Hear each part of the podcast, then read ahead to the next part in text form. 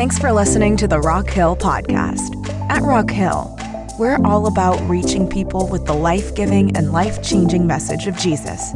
Listen in as Pastor Matt Chappell teaches how God's Word applies to our everyday lives.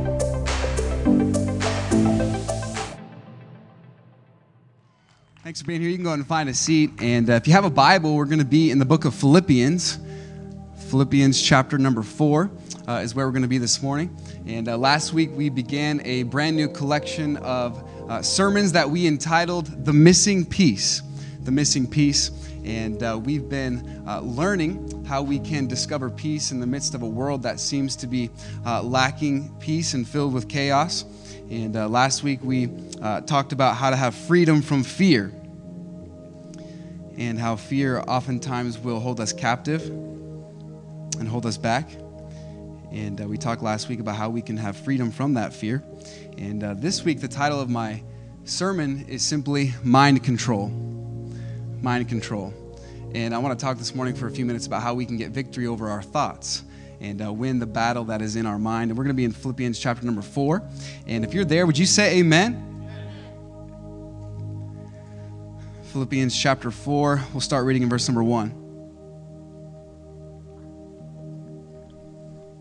The Bible says this Therefore, my brethren, dearly beloved and longed for, my joy and crown, so stand fast in the Lord, my dearly beloved. I beseech Euodias and I beseech Syntyche that they be of the same mind in the Lord. And I entreat thee also, true yokefellow, help those women which labored with me in the gospel, with Clement also, and with other uh, my fellow laborers whose names are in the book of life. Rejoice. Everybody say rejoice.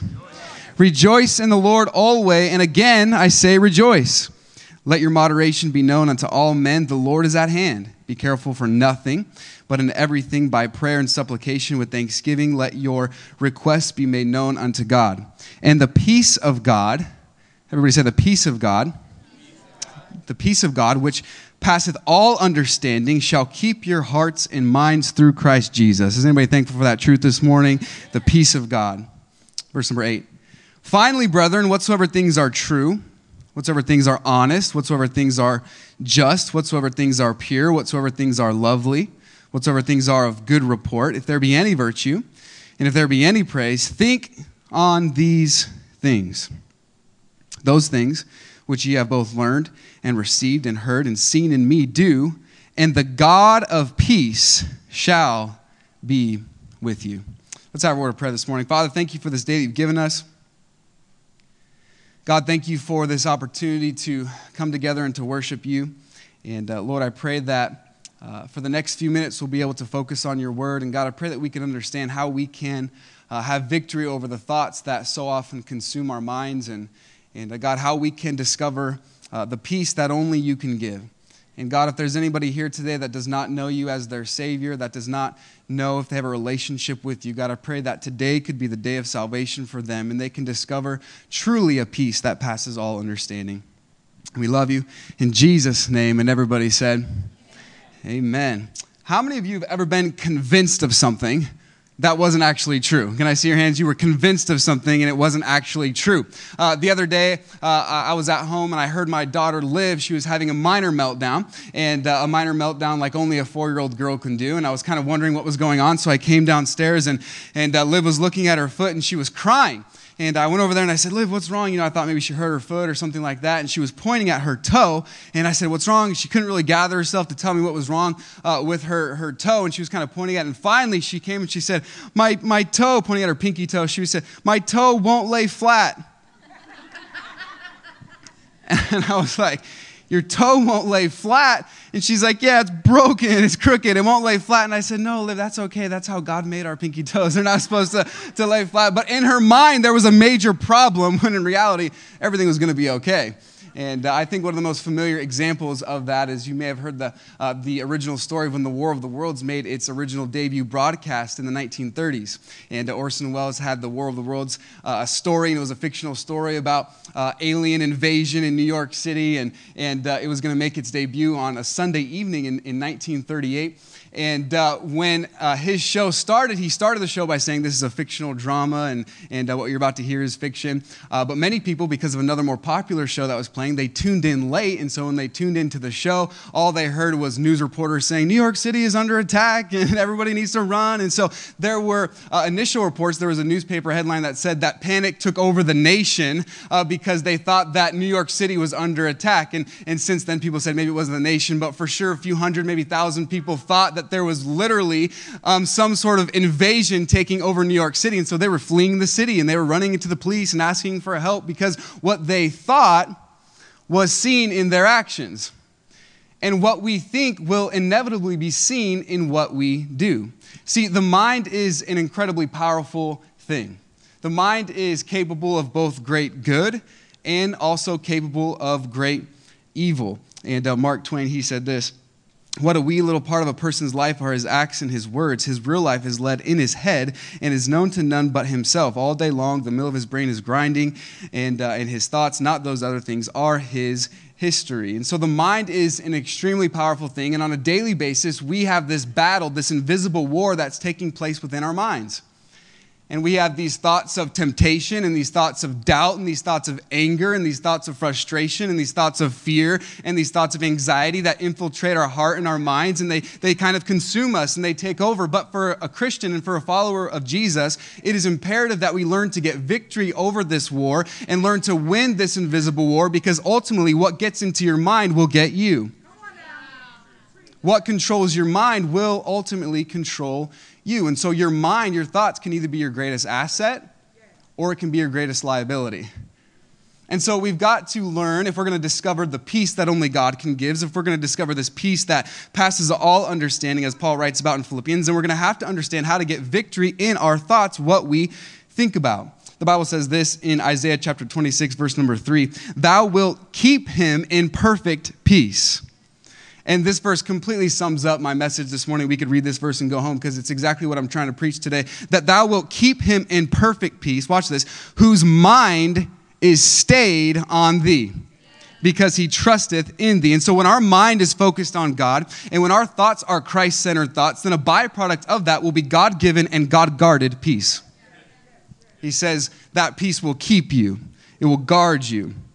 1 Peter 1 says this in verse number 13 Wherefore, gird up the loins of your mind Gird up the loins of your mind, be sober, and, and hope to the end for grace that is to be brought unto you at the revelation of Jesus Christ. And I re- read that, and you know, what does that mean? Gird up the loins of your mind. You know, what, what, is, what is Peter talking about here? Well, in ancient culture, in Jewish culture, the men would wear a tunic, and, and it was a robe that was long, and whenever they wanted to run, they would struggle running because the tunic would get in the way, and so they would gird up their loins, and they would grab that tunic, and they would tie it together so that they could high step it wherever they wanted to go, and they could uh, run faster, and they could travel farther. And uh, I even found on the internet this week that there is a, a guide on how to gird up your loins. Okay, so what would we do without the internet? Okay, so there you go. In case you're wondering. Okay, take that away, it's distracting. And so here's the idea. Here's the idea to get prepared, to get ready, to get ready for movement, to get ready for action, get prepared. So, what is Peter telling us? Hey, prepare your mind, train your thoughts. And so when those thoughts of temptation come, we can get victory over temptation. When those thoughts of doubt come and those thoughts of fear and anxiety come, we can say, hey, not today, devil, because I've trained my thoughts. I've prepared my mind. I've girded up the loins of my mind. I'm ready for temptation. I'm ready for what the devil throws in my direction.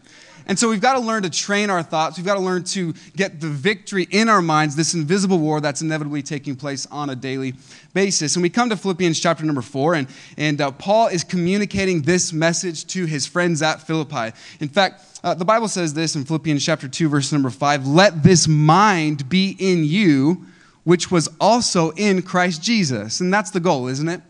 To develop the mind of Christ, to have the mind of Christ. And so that's what Paul is, is teaching, and that's what Paul is trying to communicate to his friends at Philippi. And I think it'd be helpful for us this morning, before we get into our outline, to uh, kind of establish a little bit of context and, and how this letter came about. And uh, we know that in Acts chapter number 16, Paul was on his second missionary journey, and he was going out and starting new churches, and, and uh, he was uh, following the leading of the Holy Spirit to go to new cities and plant churches there. And, and he found himself in Europe, and he found himself in the city of Philippi through kind of uh, unexpected events and a lot of waiting seasons. He found himself in Philippi, and Paul did something unusual when he arrived in the city of Philippi. Typically, Paul would go, and you can study the book of Acts, and he would go to the city, and he, the first thing that he would do is he would go to the synagogue of the city.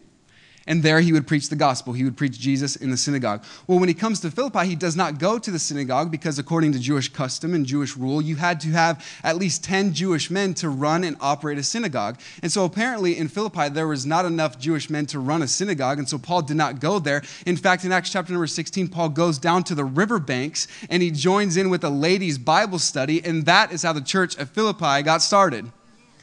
Can I tell you today, don't despise the day of small beginnings. The world might look at Rock Hill and say, You're too small, it's a new church, you can't make an impact, but I would beg to differ because little is much when God is in it. And so, so Paul goes and, and he starts this, this church at Philippi, and uh, he loves these people. They're some of his greatest friends in all the world, and, uh, and uh, he, he, he holds them very dearly in his minds. And so later on in, in, in uh, the Bible, we learn in the book of Acts that Paul finds himself in prison in Rome.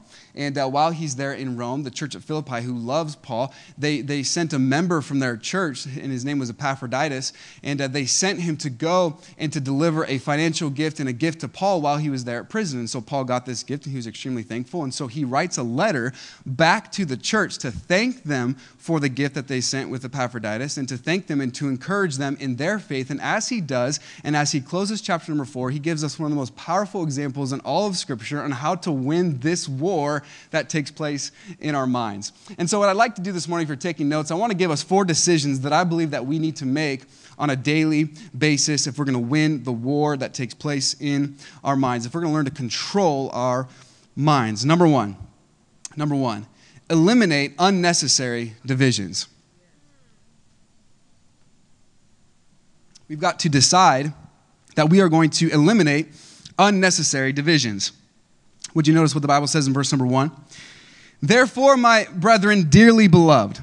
Okay, so Paul, he really loves these people, dearly beloved, and longed for my joy and crown. He's like, I'm proud of you guys. Stand fast in the Lord, my dearly beloved. And so we've got, again, Paul is writing to a group of believers. He's writing to a church that he really loves, he really cares about them. Okay, now notice verse number two. He says, I beseech. The word beseech in the Greek is parakaleo. It means to admonish or to exhort or to instruct. He's saying, I beseech Euodias and I beseech, admonish Syntyche, that they be of the same mind. Everybody say the same mind.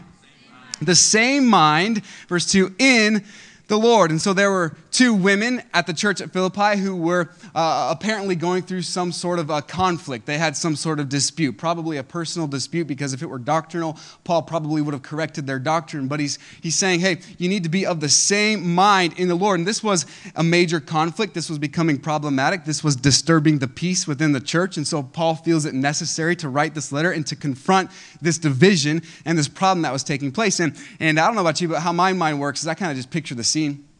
Paul uh, sends Epaphroditus back with a letter, and they send it back to the church, and uh, they're all gathered together, really excited, and they're like, "Man, Paul wrote back to us. What is he going to say?" And they're reading all the first few chapters, like, "This is awesome." They get to chapter number four, and he says, "And I beseech Euodias and Syntyche." He just calls them out like that by name. He calls them out, and I can imagine those women kind of like look down, and everyone's kind of looking at him like judgmental, like, "Mm-hmm," like he put you on blast, right? Like he just he, he called you out. And Paul was saying, "Hey, you need to be of the same mind. You need to get on the same page." Let, us eliminate these unnecessary divisions and let's be on the same team. Let, let's develop this spirit of unity. But notice that he says, be of the same mind in the Lord. See, we're not going to always agree on everything, but we should agree on what's most important. I think it was Augustine who first said, in essentials, unity, in non essentials, liberty, in all things, charity. See, this was not some doctrinal issue that Paul had to correct. This was some preferential secondary issue that Paul said, hey, let's get on the same page. See, if we're having the same mind in the Lord, we're going to be on the same page. See, when we are focused on the mission, there is no time for division. If we're focused on the mission and the calling that God has for us, we don't have time for these secondary issues. We don't have time for all these preferential arguments. And Paul's saying, hey, we've got to get on the same page. John 17, verse number 11, Jesus in his high priestly prayer, he prays this, and now I am no more in the world but these are in the world, and I come to thee, Holy Father. Keep me through thine own name, uh, those whom thou hast given me, that they may be one as we are. And I always find this verse so powerful and intriguing that Jesus, in his very last few hours on earth, what is he thinking about? He's thinking about us. And what is he praying for? Our unity. That we would be one. 1 1 Peter 3 8, finally, be ye all of one mind, having compassion one of another, love as brethren, be pitiful, be courteous. Paul said it in 1 Corinthians 1.10, now I beseech you, again, there's that word beseech, I admonish you, brethren, by the name of our Lord Jesus Christ, that ye all speak the same thing and that there be no divisions among you, but that ye be perfectly joined together in the same mind. Everybody say the same mind and in the same judgment. So, time and time again throughout Scripture, Paul said it, Peter said it, Jesus said it. They were all praying for our unity, that we would strive together for the faith of the gospel. Why so, so much repetition? Why does the Bible constantly talk about, especially the New Testament, unity and striving together? Because the devil knows there is nothing more powerful than a unified church. And so, time and time again, he says, hey, we got to get on the same page. We, we, we've got to have the same mind in the Lord. Stop picking little fights and stop gossiping and stop spreading hurt and hate. Let's, let's have some unity about ourselves. Now, to do this, it's not always going to be easy because human nature, we're, we're proud and we don't like to admit it when we're wrong or we don't like to, to seek restoration. But I think that Paul gives us a couple clues on how we can have this kind of unity and how we can eliminate these unnecessary divisions. Notice what it says in verse number three. If you're there, would you say amen? Verse 3 says this, and I entreat thee also, true yoke fellow. Now, in the Greek, that is, that is an interesting word. It actually means to be united. And uh, many people think that this is a a, a, person's name, or some people think it's a nickname. Some people think this is referring to Epaphroditus or Timothy or Silas. And, and uh, the idea is that we're not really sure who it is, but Paul says, Paul says, I entreat thee also, true yoke fellow. He's saying, hey, I want you, whoever that is, help those women which labored with me in the gospel. He says, hey, true yoke fellow, whether that was Timothy, whether that was Silas, whether that was Epaphroditus, whoever it was, Paul is saying, you need to help these women uh, get on the same page. And a lot of times what happens is when we have conflict, what we need is a third party. We need a mediator to come in, some counsel to come in and say, hey, here's how you can have restoration. And uh, here's how you can get on the same page. And so if we have some conflict and there's bitterness in our hearts and we're angry with someone, a lot of times we need an outside opinion to come in and to help us. And that's what Paul is saying. And he goes on in verse 3 and he says, with Clement also. Now, again, we don't know who this is. There's been a lot of speculation on who Clement is. Some people think it may have been Clement of Rome, but that's highly unlikely. And so we don't, we're not exactly sure who this Clement is. And with other, my fellow laborers with names uh, that are in the book of life. And so Paul says, hey, you that are spiritual, those names that are in the book of life, the ones that have labored with me in the gospel, help these women get on the same page. We need to help one another get on the same page, and we're not even sure who they are. And I think that's the point. Because this passage is not about recognition, it's about restoration. And see, if you truly want restoration, it's going to take some humility. It's going to take us humbling ourselves and putting our pride to the side and saying, you know I'm going to eliminate these unnecessary divisions because if we want peace of mind, we have to be of the same mind in the Lord. And so we've got to, uh, we've got to have this same mind. Now, notice the second decision that I believe that we need to make if we're going to uh, learn to control our minds. Number two this morning rejoice and be gentle. Rejoice and be gentle. Notice what the Bible says in verse number four. He says, Rejoice in the Lord always. Now, I can imagine the reader is thinking, Paul, that is impossible. we cannot rejoice in the Lord all the time. We can always just be rejoicing and happy all the time. Like, what are you talking about? Let's keep reading and see if that's really what Paul meant. Maybe he was meaning something else. Verse 4 Rejoice in the Lord always. And again, I say rejoice. Yeah, that's what he meant. He said it again. Yeah, I think we need to keep on rejoicing, always rejoicing. And we might think, well, Paul doesn't know what I'm going through. He doesn't understand my background. He doesn't understand the hurt that I'm carrying. And we have to remember that Paul knew all about suffering. He knew all about persecution. He was beaten. He was stoned. He was uh, cast out. He was in prison when he's writing this letter. And yet, Paul says, rejoice always. See, Paul knew that our external circumstances do not have to dictate our internal emotions. William Barclay said this It is the simple fact of human experience that someone living in the lap of luxury can be wretched and someone else who is in the depths of poverty can overflow with joy. Because you can't always choose your situation, but you can always choose your spirit. The Bible says this in James chapter 1, verses 2 and 3. He says, My brethren, count it all joy when? When you fall into diverse temptations or trials Count it all joy, knowing this, that the trying of your faith worketh patience. And so, how can we count it all joy when we're in the midst of trial, when we're in the midst of a hard season? And it's interesting that Paul says, count it all joy. That was a mathematical term. He was saying, consider the sum. Consider the product, what the answer is going to be. Look ahead. Count it all joy when you do a math problem. You have the problem right in front of you, but you know that there's an answer coming if you work out the problem. And a lot of times, what happens is when we're in a difficulty, when we're in a trial, we focus on the problem instead of the answer. We focus on the problem instead of counting it all joy, looking ahead and see what God can do in the midst of our problem. See, God always has a way of giving himself more glory, and sometimes that is through the route of our difficulties. Count it all joy when you fall into diverse temptations. Hebrews chapter 12 Verse number 11 says this Now, no chastening for the present seemeth to be joyous. Now, when we're going through a difficult season, it doesn't, it doesn't feel joyous, right? We don't feel like smiling and rejoicing through certain seasons of life. But grievous, nevertheless, afterward it yieldeth the peaceable fruit. See, if we stay faithful and we determine, hey, no matter what situation I'm in, I can find reason to rejoice because I'm going to rejoice in the Lord. See, He is the object of our joy, the source of our joy, the reason for our joy is Jesus. It's not our circumstance.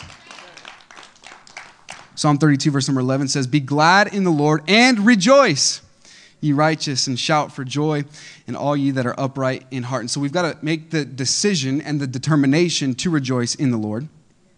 Notice verse number 5.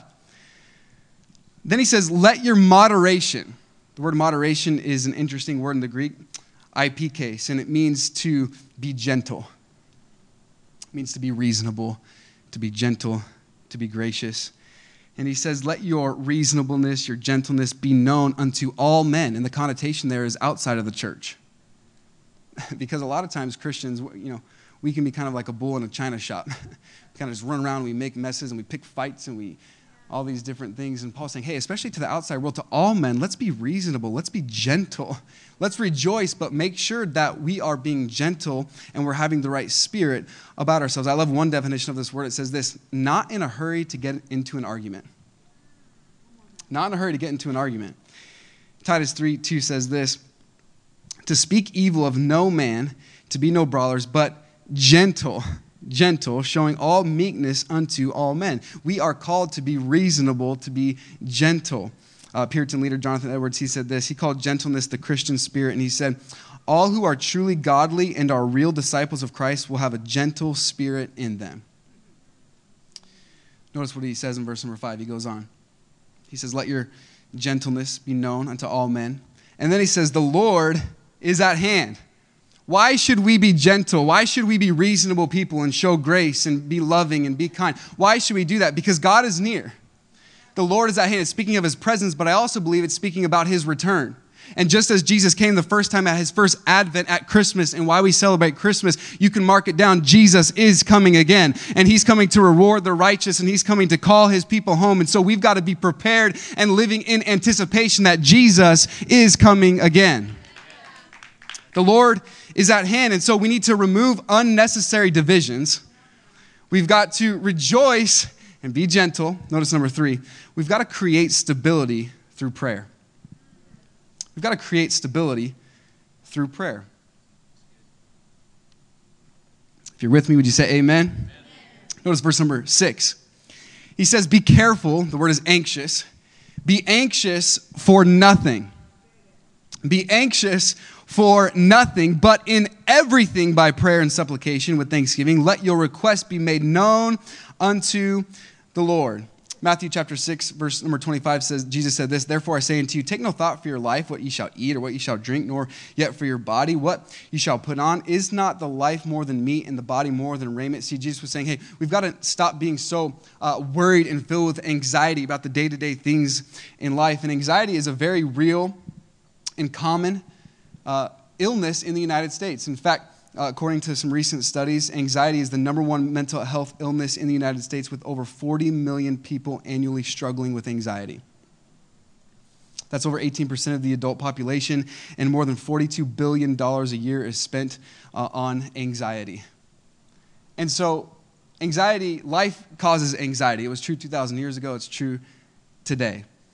And it's a very real thing that we struggle with, and worrying about our finances and worrying about our future and worrying about our relationships and worrying about our kids and how they're going to turn out. We have all these, these worries and these anxieties. And I think it's interesting that in verse number six, the word anxious, the word careful, it actually means to be pulled in different directions. Daniel, can you come up here for a second? And Matt, would you mind coming up here for a second as well? And uh, I thought that that definition was uh, very interesting that when we are filled with anxiety and when we worry, we're being pulled in different directions. Okay? Come, come on, right, right up here. You guys match today's match made in heaven. um, Matt, you grab that arm, I'm going to grab this arm. And see what happens is I'm going to represent faith and I'm going to represent trust. And, and Matt, you're going to represent doubt and fear. And what happens is, is a lot of times we want to trust in God and we want to go this way. We know the direction that we need to take, but our fears are pulling us in the other direction. And we want to do what's right. We want to have a good attitude and we want to rejoice always and we want to be gentle. But over here, we have someone else that's pulling us and eventually we're being pulled apart. And so, thanks, guys. And so, what Paul says is that we can create stability through prayer because what happens is when we're filled with anxiety, not only are we losing peace, we're losing stability.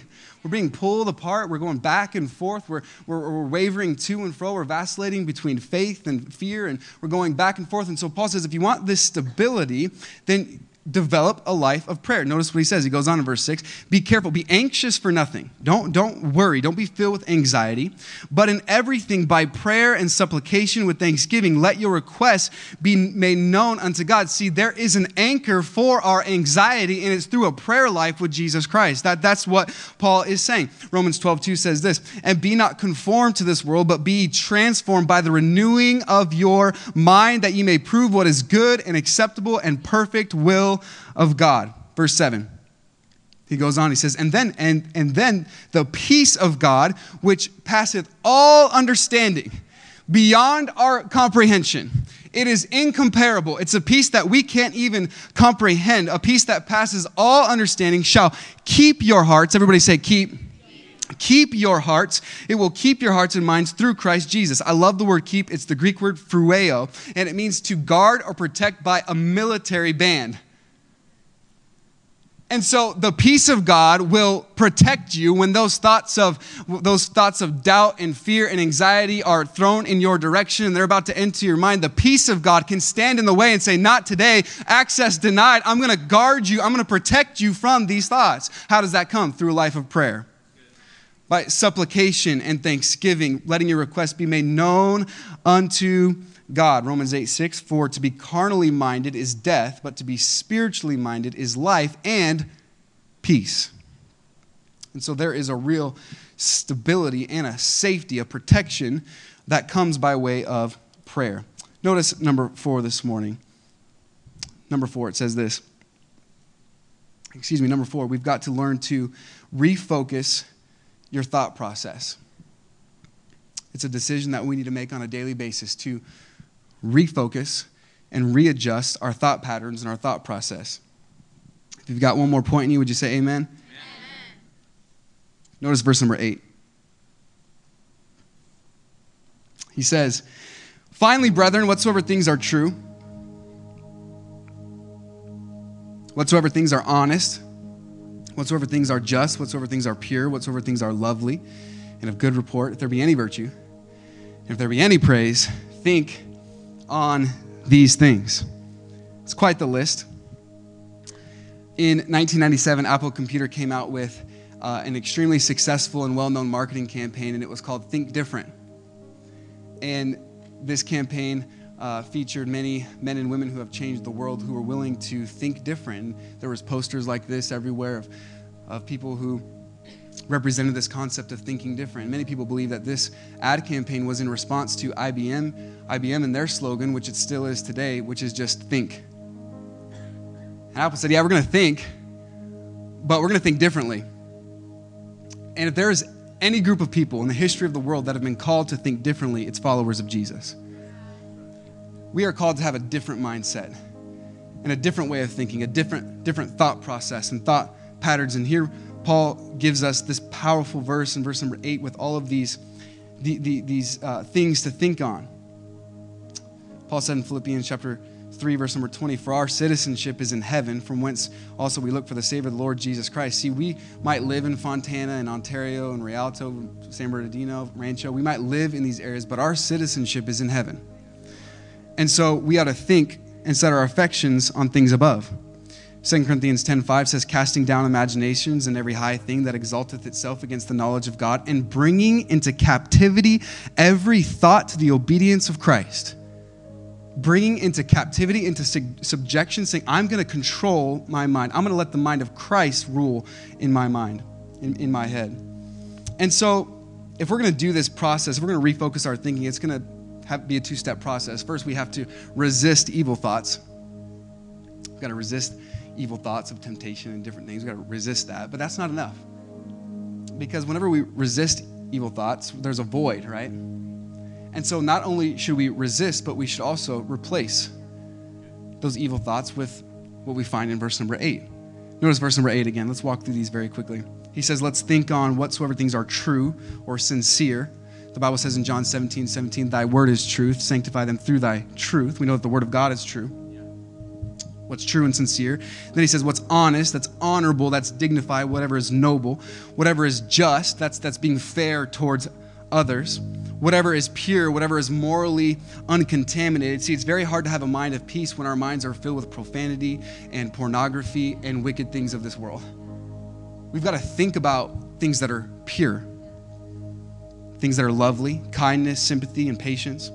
Good report, something that's worth talking about some things just aren't worth talking about.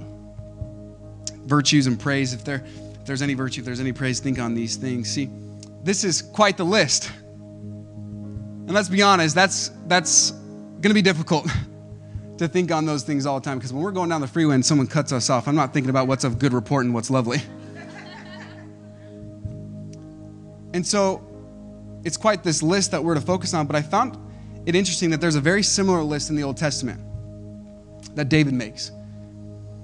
And David says this in Psalm 19, verses 7 through 9 The law of the Lord is perfect. Speaking, this, this, these verses are all in context, speaking of the word of God. The law of the Lord is perfect, converting the soul. The testimony of the Lord is sure, making wise the simple. The statutes of the Lord are right, rejoicing the heart. The commandment of the Lord is pure, enlightening the eyes. The fear of the Lord is clean, enduring forever. The judgments of the Lord are true and righteous altogether. And so here's the secret to refocusing our way of thinking. Focus and learn the Word of God. And focus on Scripture and let the Word of Christ dwell in us richly and focus on the Word of God. And when we are focusing on the Word of God, a natural byproduct of that will be that our minds are thinking pure and lovely thoughts of good report, just and, and virtue and praise and all the rest. And so instead of making a big long list of everything that we've got to think about, let's just focus and read the Word of God and spend time in God's Word, and we will then think how God wants us to think. Jerry Bridges said this God's Word must be so strongly fixed in our minds that it becomes the dominant influence of our thoughts, our attitudes, and our actions. One of the most effective ways of influencing our minds is through memorizing Scripture. See, thy Word have I hid in my heart that I might not sin against thee. Notice one more verse, and we'll be done today, verse number nine those things which you have both learned and received and heard and seen in me, do. So Paul's talking about here his example. You've seen that you've seen me live this way. You've seen this. I want you to think about these things, but then you've got to do something because right thinking will always lead to right living. And what we believe will always affect our behavior.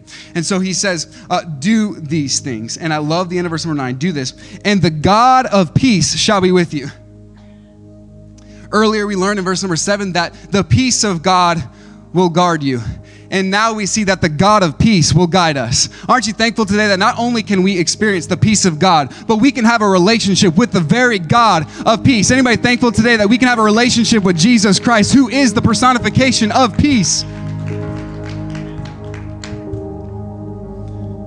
The Bible says this in Colossians 1:20. Final verse this morning. And having made peace, everybody say peace having made peace through the blood of, of his cross, by him to reconcile all things unto himself. By him, I say, whether they be things in earth or things in heaven.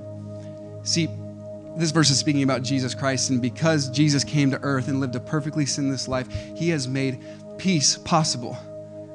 Last week we saw that there is peace on earth. Why was peace on earth? Because Jesus came to earth. And maybe you're sitting here today and you've never experienced a relationship with Jesus and you're missing that true peace. And I would say today can be the greatest day of your life because Jesus can give you that peace. You can have a relationship with Jesus because of his work on the cross, not because of we're good. The Bible says in Titus 3 5, not by works of righteousness, which we have done, it's by his mercy that he saved us. And if we accept that free gift of salvation, if we accept that free gift of the gospel, that good news of Jesus Christ, we will then have a relationship with God and we will have the God of peace in our hearts.